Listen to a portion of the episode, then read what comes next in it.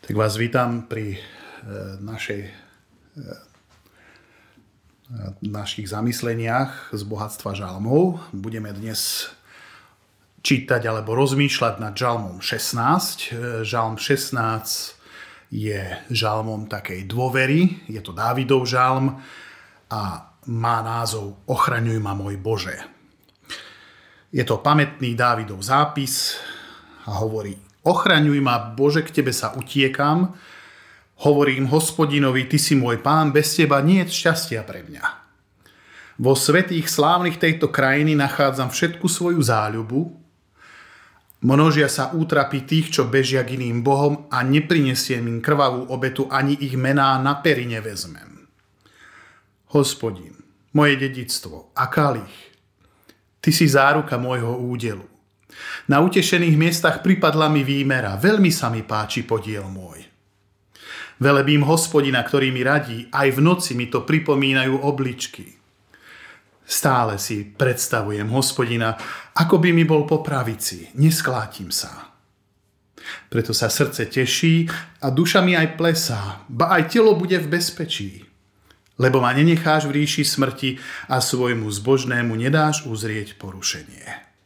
Dávaš mi poznať cestu života, plnosť radosti v Tvojej prítomnosti a po Tvojej pravici je väčšiná blaženosť. Tak tento krásny žalm, tzv. zlatý žalm, by sme mohli rozdeliť na štyri časti, kde v tých prvých dvoch veršoch môžeme tak ako keby vnímať, že Boh je dostačujúci na všetko. Potom v tých veršoch 3 až 6 je ako keby sa Boh kochá a vytešuje sa vo svojich deťoch. V tom treťom možno môžeme znovu tak e, vnímať to, že ľudia sa kochajú v Bohu. To je ten 7. až 9. verš. A potom je toto Božie väčšné požehnanie, to je už ten záverečný 10. a 11. verš. Takže sme v žalme, kde troška pôjdeme sa pozrieť do pozadia tohoto žalmu, kde sa Saul, král vtedajší, snaží zabiť Dávida. Dávid je na úteku, ukrýva sa tam, kde sa dá a v našom príbehu sa ukrie do jaskyne. Saul zhruba s 3000 vojakmi prenasleduje Dávida s jeho, s jeho 400 mužmi a z hodou okolností sa Saul počas prenasledovania e, rozhodne ísť odpočinúť do chládku jaskyne, v ktorej je ukrytý Dávid. Saul zaspí a je vydaný Dávidovi na život a na smrť. Druhý deň sa objaví pred Savlom Dávid a povie mu podrobnosti o skutočnosti, v ktorej bol Savlov život v rukách Dávida. Bolo ľahké ťa zabiť, ale neurobil som to. Vyhnal si ma z paláca, vyhnal si ma z Jeruzalema. Čo som ti urobil zlé, že mi siahaš na život? A zrejme tu sme niekde osadení v tej časovej línii vzniku tohto žalmu. Dávid bol mnoho rokov na úteku. Tiež bojoval vo viacerých vojnách, stal sa z neho dobrý vojenský taktik. Mal oko vycvičené na pozorovanie dobrých bojových postavení, miest či skrýž, tak na rovine, ako aj v horách. Raz sa ukryl teda v jaskyni, o čom sme tu teraz hovorili, inokedy zase sa šikovne premiesňuje cez hory, ale silne si uvedomuje, že nič z daných vecí mu nemôže zabezpečiť trvalú ochranu a bezpečnosť. Ani jeho zbranie, ani jeho vojenské schopnosti, ani jeho pozemská pevnosť nejaká nevie ochrániť dostatočne jeho život. Jedine Boh. E, ľudia sa dnes spoliehajú na viaceré skutočnosti od bankových účtov až po zdravotné poistenie, čo im dodáva pocit akéhosi bezpečia a bezstarostnosti. Áno, čiastočne to funguje dovtedy, kým ich máme. A hospodárska kríza, pandémia, či nedaj Bože, vojna nám zrazu vezme vietor z plachiet. A ani kresťania sa nevyhnú, ani strate zdravia, možno či peňazí, ale tí, ktorí vkladajú svoju dôveru v Boha, môžu vedieť v noci pokojne spať. Sme v žálme 16, v zlatom žálme Dávidovom. Jedná sa o žálm, ktorý mal pre Dávida veľkú hodnotu. Ide akoby o tajomstvo života, že ako ten život žiť. Dávid nachádza svoje tajomstvo žitia v jedinom pravom Bohu. Dávid robí Boha svojim útočiskom, k nemu sa prihovára, ty si môj pán. Dávid prehlasuje Boha pánom svojho života. Zrejme nám je asi jasný rozdiel medzi výpovedou verím v Boha a verím Bohu. To je rozdiel, nie?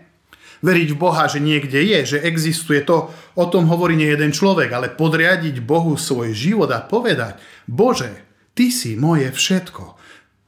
To si už vyžaduje strácanie seba a nie len nejakú ušlachtilú myšlienku o Bohu.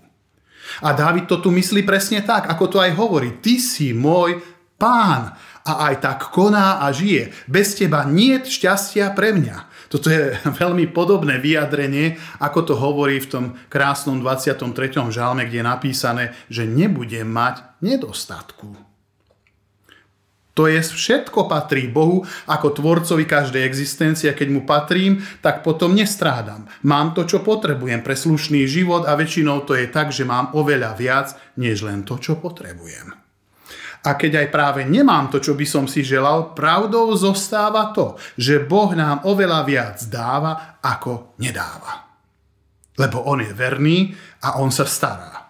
Napríklad e, moja Darinka a moje tri céry milujú more. Pokiaľ by bolo možné, vždy sme využili v lete možnosť k moru ísť.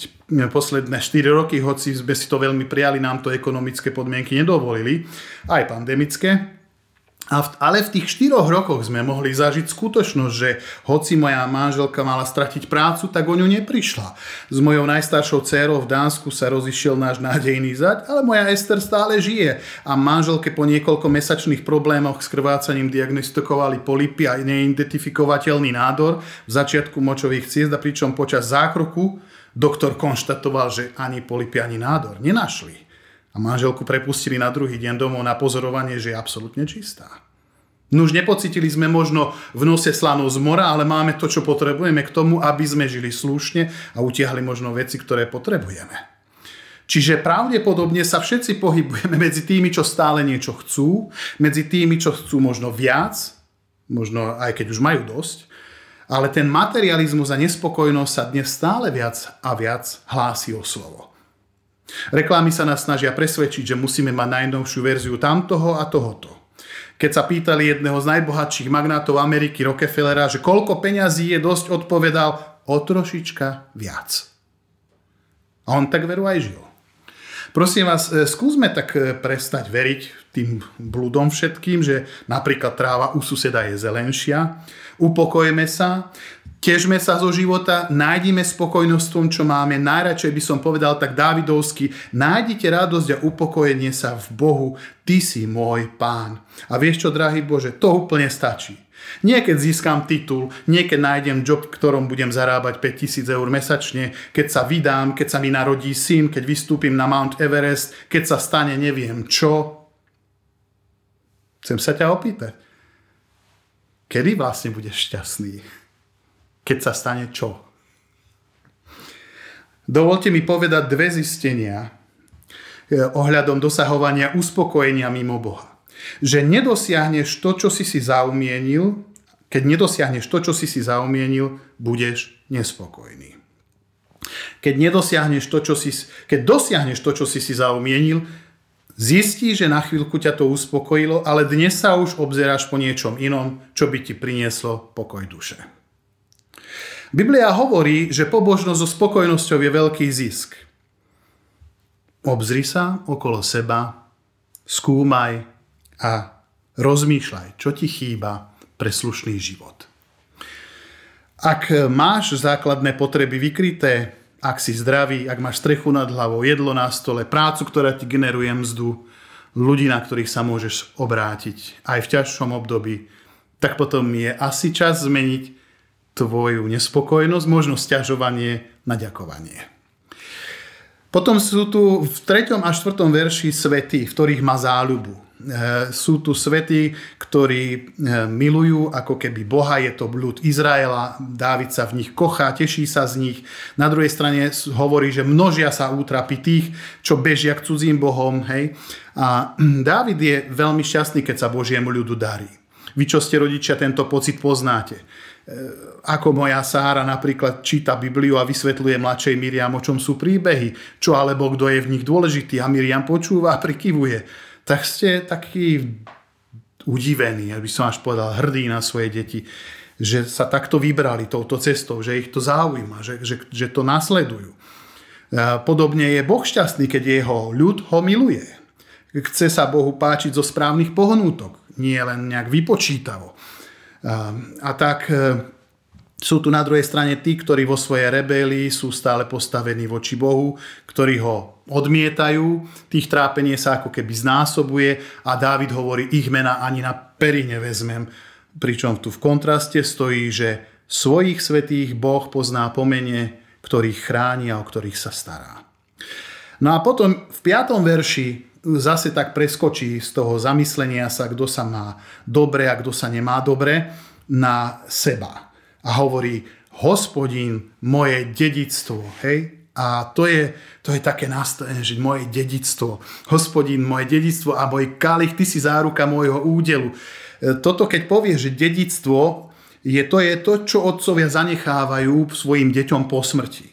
A v Dávidových časoch sa väčšinou jednalo o pôdu či dobytok. Keď Dávid bol kráľom Saulom vyhnaný, zostáva Dávid bez akéhokoľvek zabezpečenia. Ale Dávid vyznáva, že aj keď nič nemá, že Boh je jeho údelom. Keď mám Boha, mám všetku krásu, všetko dobre, všetko to najcennejšie, ty si poklad môj. A tak sa Dávid teší na utešených miestach mi pripadla výmera, veľmi sa mi páči podiel môj. Velebím hospodina, ktorý mi radí. Aj v noci mi to pripomínajú moje obličky.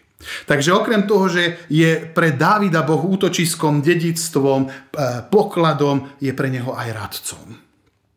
Ako správne žiť, ako sa uchrániť zbytočnej bolesti, ako nechodiť po ceste smrti, ale po ceste života. Boh tu nie je len nejakým abstraktným poznaním či vysokou filozofiou. On je múdrosťou, ale aj výbornou radou. Nám dnes toto pripomína skrze jeho slovo, preto nemusíme my ani ako kresťania tápať, žiť v tme neistote, ale môžeme byť usmernení na našej ceste života a aj sa stávame spolupracovníkmi na jeho plánoch, pokiaľ sa jeho slovom a inštrukciami aj riadime. Takže je to istým spôsobom troška taká čudná skladba prvých 7-8 veršov, lebo všetko začína ako keby volaním o pomoc. Ochraňuj ma, môj Bože, čo by sme čakali, že bude následovať? No, že od čoho ho má vlastne Boh ochrániť? Ale namiesto toho nasleduje 6 veršov význania, že čo ty pre mňa, Bože, znamenáš. A zatiaľ, čo teda jeden verš je prozbou o ochranu, v tom 8. verši dochádza Dávid k uisteniu sa, ako keby k takému vnútornému potvrdeniu, upokojeniu sa, ale veď ty si stále so mnou. Nebudem otrasený, nezídem zo správnej cesty, moja noha sa nepošmikne, lebo si vedľa mňa, si po mojej pravici a keby dačo, tak ma zachytíš, aby som nepadol. A takto pekne prejde z volania o ochranu do upokojenia, do utvrdenia sa, že vlastne všetko je OK. Že je všetko v najlepšom poriadku. To je pekné, nie? Ako k tomu dospel? No tým, že začal premýšľať, že kým je ten Boh vlastne pre neho. A toto je, toto je niečo, čo tento žalm, aj by som povedal, prečo je zlatý, prečo je krásny. Tento žalm je žalmom, kde Dávid hovorí, že ty si môj poklad. Áno, on je všetkým my sa za niečím všetci istým spôsobom naháňame. Niečo hľadáme, niečo sa snažíme dosiahnuť. Ja z úprimného srdca a celého srdca si želám, aby objektom túžby všetkých kresťanov bol nádherný syn Boží, Ježiš sám. Dávid nachádza radosť v tom, za čím sa ženie. Skúsme si možno na novo uvedomiť, že radosť nedosiahneme naplnením všetkých našich vlastných túžob, že radosť veľakrát prichádza práve zo skutočnosti, že vidíme tých druhých šťastných, že pre druhých žijeme, že, že milujeme Krista. Neviem, za čím sa ženieš a prečo. Ale postoja, popremýšľaj. No a toto nás vedie už k vyvrcholeniu žalmu, že ani smrť nakoniec nemôže a nevládze ukončiť Dávidov vzťah s Bohom. Hej. Preto, preto sa moje srdce teší a moja duša plesá, lebo ma nenecháš v ríši smrti, hej, a tak ďalej hovorí Dávid a hovorí, e, že, že zrazu sa to tu tak spája znova, to, ten začiatok a koniec žalmu, kde začína ochraňuj ma, môj Bože, ochraňuj ma od čoho? No my tu hovoríme o ríši smrti, o podsvetí, o hrobe. V židovskej terminológii je to jama, je to šeol, možno Hades. Miesto, kam sa dostanú ľudia po smrti. Miesto, odkiaľ nie je návratu. Ale zbožný alebo svetý toto porušenie však neuvidí. Nedostane sa tam. Tak čo tu znamená ten desiatý verš? Znamená to, že Dávid nezomrie. Smrť to nie, to, to nie je koniec existencie, to je koniec vo forme života, ktorá je určená pre časnosť. Väčnosť pokračuje. Hej. Biblia hovorí, že keď si však toto porušiteľné oblečie neporušiteľné a toto smrteľné si oblečie nesmrteľnosť, všetko sa splní, čo je napísané. Smrť pohltilo víťazstvo. Smrť, kde je tvoje víťazstvo? Smrť, kde je tvoj osteň? My to už vieme, lebo sme v novej zmluve. Ale v starej zmluve sa tu myslelo na svetého ako na kráľa Dávida. V novej zmluve to otvára ako keby nový rozmer, kde apoštol Pavol či Peter tento výrok prisudzujú Ježišovi Kristovi. Takže je tu ešte jedna vec hodná zmienky. Král Dávid dostal prísľub, keď ešte žil tom období jeho života prišiel za ním jeho prorok Nátan a povedal, keď nadíde tvoj čas a ty sa pripojíš k tvojim otcom, zbudím ti potomka, čo vzíde z teba a upevním jeho kráľovskú moc. On postaví dom na počes môjho mena a ja natrvalo upevním jeho kráľovský trón. Dávid vedel, že zomrie. Dávid vedel, že má potomka. Dávid vedel, že Šalamún bude stavať chrám. Vedel, že zasadne na trón a tie, ale tiež vedel, že je tu niekto, kto príde a ktorého kráľovstvo neskončí. Ale bude trvalé, lebo dostal zaslúbenie a ja natrvalo upevním jeho kráľovský trón. To, čo bolo Dávidovi jasné, je, že daný král bude pochádzať z jeho rodu a že ma nenecháš v ríši smrti, hej, to všetko to vedel, že on síce zomrie, Dávidovi ako si známe, že aj on bude zachránený zo smrti, to neviem, ako on mal toto uistenie, a že to nebude e, niekto e, z ľudského, e, by som povedal, z ľudského, z mesákosti, ktorý bude trvalý, trvalo sedieť na tom tróne, ale vedel, že tu bude niekto, kto tu zasadne na trón a bude mať väčší zámer, ktorého trón sa nepohne, ktorý bude mať trvalé následky a my to už samozrejme vieme, že sa jednalo o Ježiša Krista, lebo však už sme si to prečítali v Novej zmluve, že túto spásu, záchranu úporne hľadali a neúnavne skúmali proroci, ktorí prorokovali o milosti pripravenej pre vás, skúmali na ktorý čas, na aké okolnosti poukazuje Kristov duch, ktorý v nich prebýval, keď vopred svedčil o Kristových utrpeniach, o sláve, ktorá príde pre nich. A my toto už vieme, že Pán Boh poslal svojho syna, upevnil jeho trón ktorého skriesil z mŕtvych. A ten istý duch, čo skriesil Ježiša Krista, prebýva vo vás, čo ste uverili, hovorí písmo, ale to je už všetko nová zmluva. Hej. Ak tomuto ty veríš, tak potom je toto aj tvoj žalm. Dávid zomrel, jeho duch žije s Bohom v nebi, nešiel do podsvetia, hoci jeho telo zhnilo ale je tu Ježiš, ktorý zomrel a jeho duch aj telo bolo obnovené. A toto bolo zlom v dejinách vzkriesenia. Kresťania odvtedy oslavujú zmrtvých stanie, ako aj veria na základe Kristových slov, že na konci dní tejto časnosti budú podobne ako Kristovo telo aj ich telá vzkriesené a premenené. Zrejme asi nie je až tak dôležité sa dozvedieť, pred čím si Dávid želá byť ochránený, ale znie tu jeho volanie. Ochráň ma Bože. A z tohto volania o ochranu zrazu Dávid prechádza k uvedomeniu si, že kým Boh vlastne je. Jeho pevnou pôdou pod nohami a je to ten, ktorý neustále dáva nádej. E, kým je Boh pre teba. Tak toto sú niektoré myšlienky, ktoré som vypichol z tohto 16. žalmu. Želám vám, aby ste nad nimi rozmýšľali a našli v nich takú radosť, akú našiel Dávid. Amen.